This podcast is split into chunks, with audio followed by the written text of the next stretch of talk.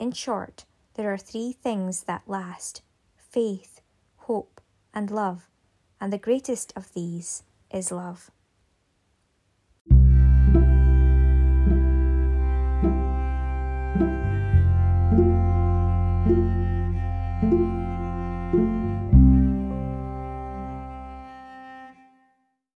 Welcome to Love Lighthouse Podcast.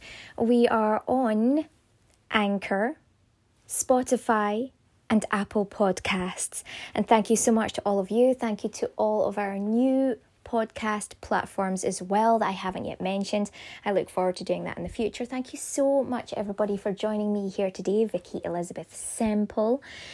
My title is my name, it means the victorious house of God. Semple also has the links to St. Paul. So, very, very important for what every single person needs to convert in a way that is most pleasing to God. Welcome and come on in and enjoy your time with me today. Welcome to Saturday, the um, 12th of February 2022 broadcast and we are looking at verse 12 on the 12th of Hebrews chapter 9, and it is Neither by the blood of goats and calves, but by his own blood he entered in once into the holy place, having obtained eternal redemption for us. Wow, I just felt so confident saying that, you know, um, that's the way that I've been, I feel like, well, certainly must have looked like I was living my life, I suppose. Um, I had to come into this situation and position to understand the fullness of the church. Um,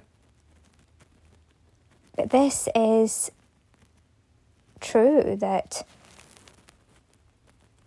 those for those that believe that is of course that this is eternal redemption it doesn't need to be a sacrifice that's given up again and again and it's not by works it's not anyone else doing it it's not by the oblations that they used to offer up all the animals thank goodness for people like um, you know, that are veggie and vegan. Well, thank goodness for the animals and people that are veggie and vegan, of course. But there's just no need. And, you know, again, this is another thing to do with perhaps the, the road to Eden idea as well, is that simple as that, really, that, you know, there's just no constant need for that because of the faith Glory to God. okay. Now, I'm not saying I don't understand the call of Peter to do what he was doing. I get that now. I can see the differences, um, you know, between the two. Um, but you know, there is a place for sure, and many reasons you can understand why people go vegan or veggie. Um, like that part in Daniel and this other point here. It's like it's just not perhaps in the system the same way because you're not in that alignment with thinking about or needing to make a sacrifice. So, this type of behaviour is kind of almost eradicated, or what would be associated with it, perhaps becomes eradicated, you know, like truly from the very being, the very soul of the being, and outwards. Hmm. Well, what an interesting verse to get.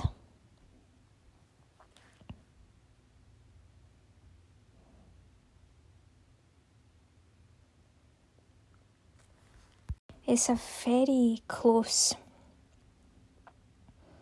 way of being that I connect with between therefore Church of Scotland and the Catholic Church.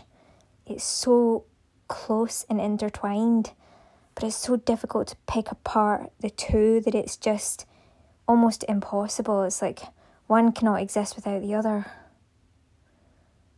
But yet there are two points in each. They're so important. Ah, you know, it's it's really tough because the Church of Scotland, I feel, is built upon this very much so that faith that it's through Christ's obvious eternal redemptive behaviour on the cross and then and that being done and finished we cannot neglect that very point that the Church of Scotland stands upon very strongly. However, the other very important aspect is this high level of devotion and not saying no to the tradition, not putting the tradition above faith, but still understanding that the tradition is important. It's actually a command that we don't just let the traditions fall. It's also a command to put faith in God, to put God first above tradition, but not to let the traditions fall either. So you see how both of them have two very separate important points. Perhaps it maybe jut out, uh, or I see or I have perceived that to have jutted out from each one, maybe. I'm sure if you look at it that way, you would you'll understand the same too. Hmm. Mhm. These are both points of um of the Holy Spirit. But neither of them stand on their own entirely because we are humans.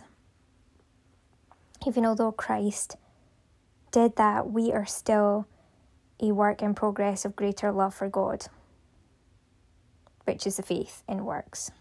I mean, the works of the faith, rather. Let's put it that way. How they're expressed. And because we're in that movement of the way, that's why it is important to also be in the traditions to make sure that we're always staying devoted. So they're both very two very important points from each one of these churches which stand side by side and they cannot work without the other's main major point or points. In short, there are three things that last faith, hope, and love, and the greatest of these is love.